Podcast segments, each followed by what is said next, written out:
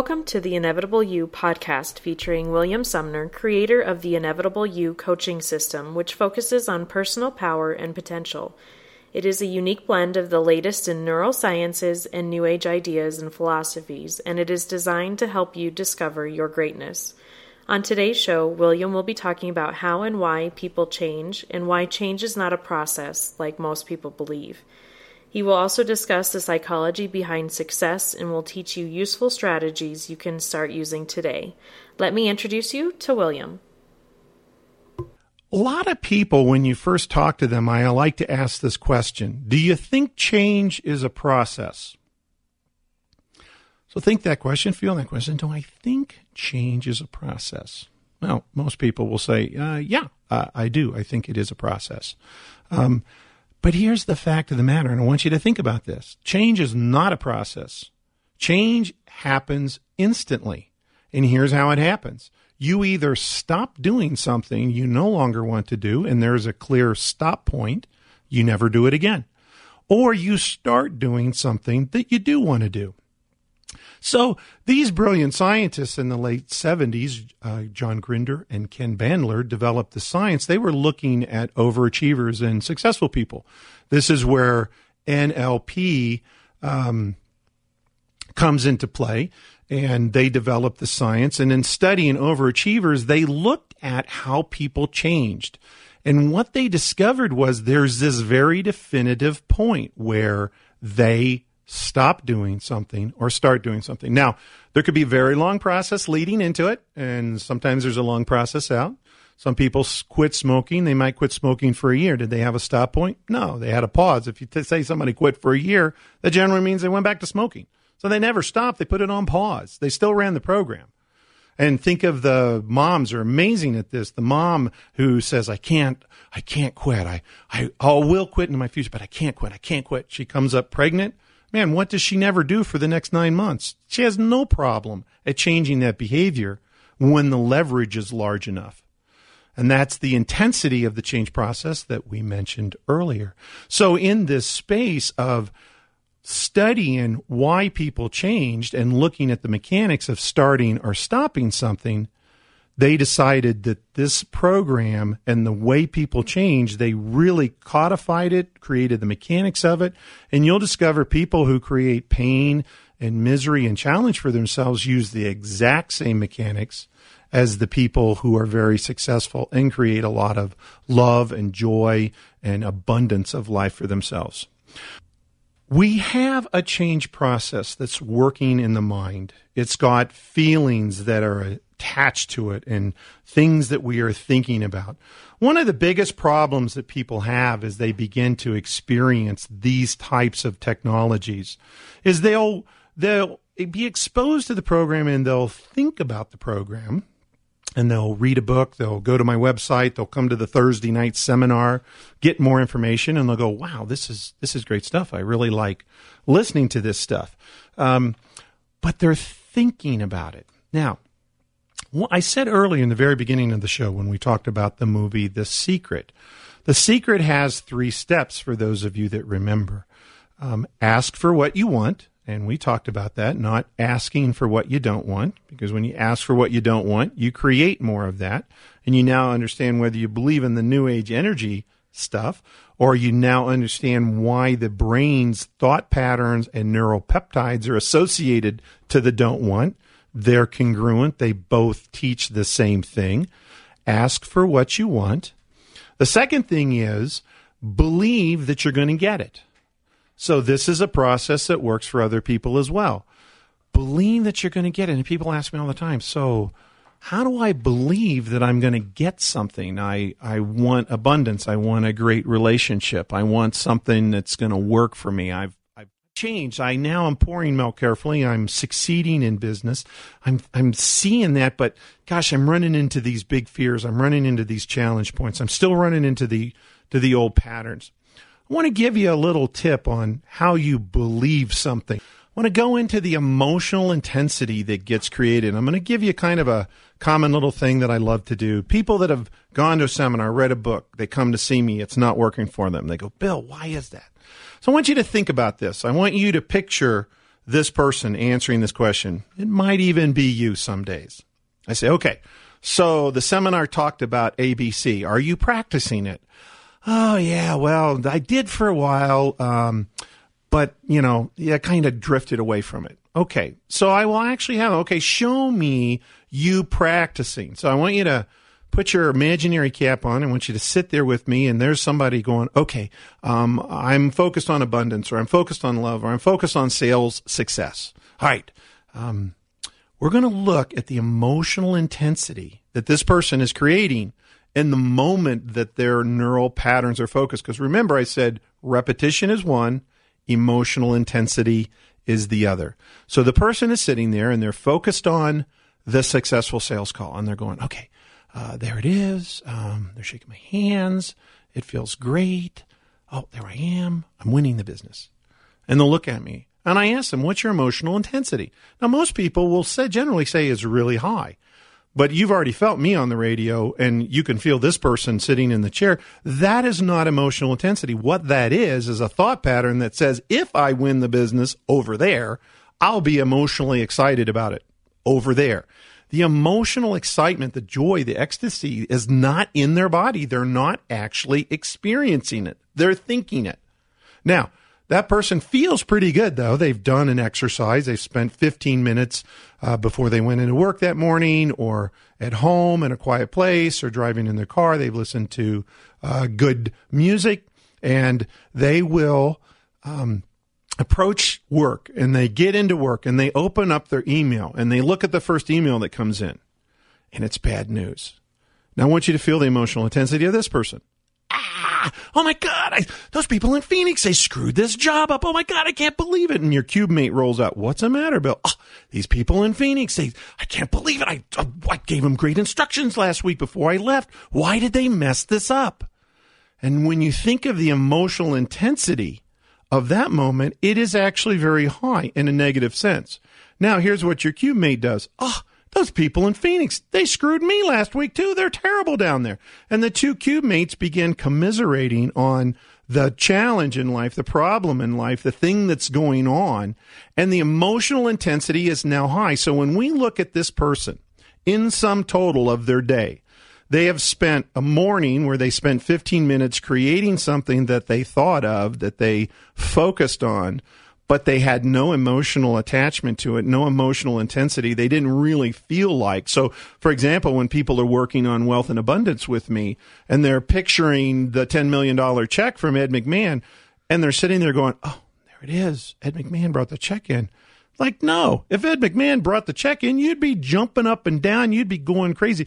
If you really think your emotional attachment to winning this business, leading the sales unit, creating and solving this challenge at work is, is a high emotional intensity.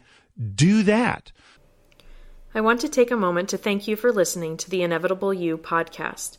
If you are seeking additional information about what we have been talking about, please visit www.theinevitableyou.com.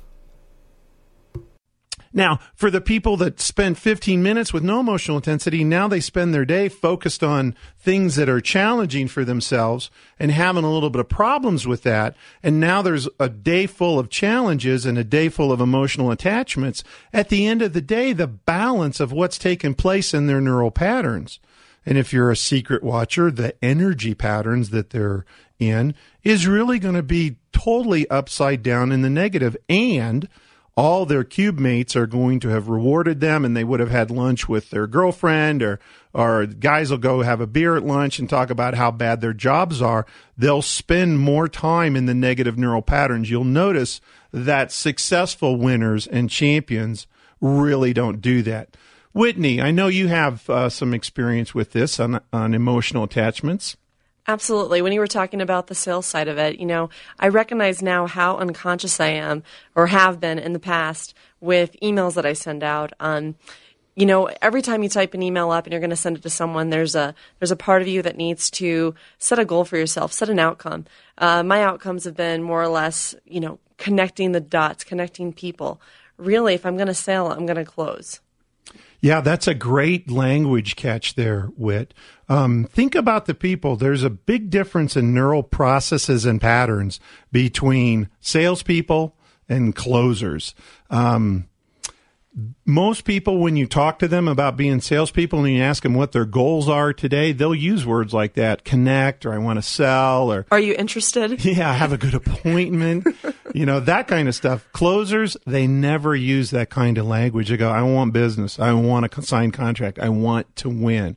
And you'll discover that neural pattern takes place in uh, how you talk with your children, uh, how you speak in your relationships with your loved ones, whether it's arguments or supporting one another, those intentions, those neural patterns that you're choosing, whether they're focused on spilling milk or pouring milk carefully, creating sales or creating closed deals, is very, very different. Last thing that I want to cover today is I want to talk to you a little bit about um, a great expression Tony Robbins uses. I've done a lot of work for Tony over the years. He's a he's a great guy. He uh, does neural programming very well. I learned uh, neural program in my formative years working for Tony. Uh, he has a great expression. He says the biggest reason why people don't have what they want is the story that they tell themselves as to why they don't have it. The biggest reason why people don't have what they want is the story they tell themselves as to why they don't have it. So let's think about this. Let's think about the salesperson or the person that's seeking a relationship. And the neural patterns that they're using is uh, why I'm not winning business. Well, let me tell you why I don't win business. I my product isn't priced right, or uh, the person uh, I don't have the right territory, or the uh, the woman that's seeking a relationship. Well, I'll tell you why I don't have this relationship. It's because men are like this, or because every man that I meet, they're either the good ones are all married. So of course, in that neural pattern, they're not going to find a good man because the only men that they will find that are good will be the married ones. So the new car that they bought and drove off the lot is not such a good car for them because the, the, the new car that they have, which is good men are always married, these are the repetitive neural patterns that we tell ourselves as to why we don't have something. So changing that is really about understanding the truth and understanding the neural pattern. So if you're in that sales job, and there's a top salesperson who has the same price points and maybe might have even moved from your territory. And one of the stories you're telling yourself is like, well, that person took all of the best customers. Um, you will discover that a, a, champion will come in and take over a territory or someone who is very uh, skilled and good about relationships. What you're going to discover when you look at the mechanical processes about how they're thinking about it and how they're focused on it is really going to be in the stories that they tell themselves, which is really at the heart of the neural programming that's going to tell themselves. They're going to say, Oh, I've got a great territory or, you know, this price point, yeah, it, it works for me because I can win with this price point because there will be the top 10% of the sales force that's winning with that price point. There will be people that are in your neighborhood or in your circle of friends that they they they're the ones that say, "Gosh, I always seem to, you know, just I guys fall out of the sky on me or girls fall out of the, the sky on me and somebody else is sitting there going like, well, I, I never have that happen. Exactly. But right there, where's, where is their emotional intensity? It's on the positive. It's focused on the success. That's why it's working out for them. Yes. And so in this place of stories versus truth, one of the most difficult challenges with is people that, um, when they're telling their story, their story is the truth. So maybe they had a terrible trauma. Maybe they were abused. Maybe their parents were, were really terrible parents. I mean, I don't think for a moment that there aren't uh, some really bad parents out there. We know that they exist. Um, but we also see kids that come from terrible families and terrible parents succeed at a very high level. And we see kids who come from a very successful, loving, high esteemed parents and they don't do so, so well. And so trying to understand why that is will lie in the neural pattern and will lie in what we are uh, telling ourselves. And so the person that says, well, I'm not doing well because I've been traumatized or I'm not doing well because I've got this real significant challenge and it's truthful. That's still a story because you're enacting that part of your brain and you're enacting that part of your mind that's really about why you can't do it as opposed to why you can.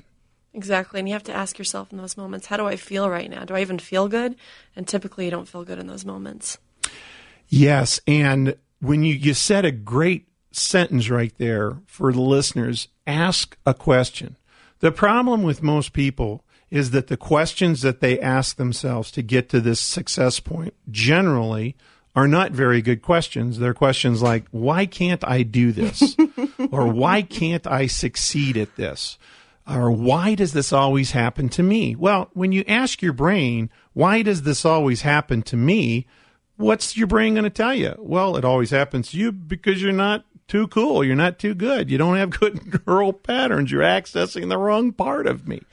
When you ask yourself, how can I succeed? Or when things work for me, why is that? What can I do to make those things work even better for me? Those are the people that will get great answers because they ask a great question. One of the single biggest tools that you can use to change the quality of your life is to change the quality of the questions that you ask yourself. Uh, and remember, you are inevitable. You are here to create the life that you're here to have. And there's not one person out there listening to this that that you're broken. Uh, you've been told your life you're broken. You're not broken. There's not, you know, one of the things I have real interesting dialogue and information is around alcoholism. You know, I love AA. They're well intentioned. Uh, they did great work in the in the last century, but it's last century technology. One of the things you're going to discover in neural pattern work is that people are not broken; they're not alcoholics. They have alcoholic strategies. Their brain is conditioned. Now, they might have ge- genetic predispositions, and certainly some of them do. But we know that genetic predisposition is not cause and effect because not every person who has the gene is an alcoholic somewhere they learned to create alcohol as a strategy, and then somewhere they unlearned it. So they might be going around 12 years ago saying, I'm an alcoholic. There's no other place that you have successfully defeated a strategy 12 years ago and still identify it other than in that world. So focusing on those neural patterns, focusing on the life that you want, focusing on creating the emotional intensity and putting it in joy and happiness and love and ecstasy is really going to create the life that you want for yourself. Thank you for listening to the Inevitable You podcast. For more information on the psychology of success and how to create this for yourself, please visit our website at theinevitableyou.com. Please tune in next week for more great strategies for discovering your greatness.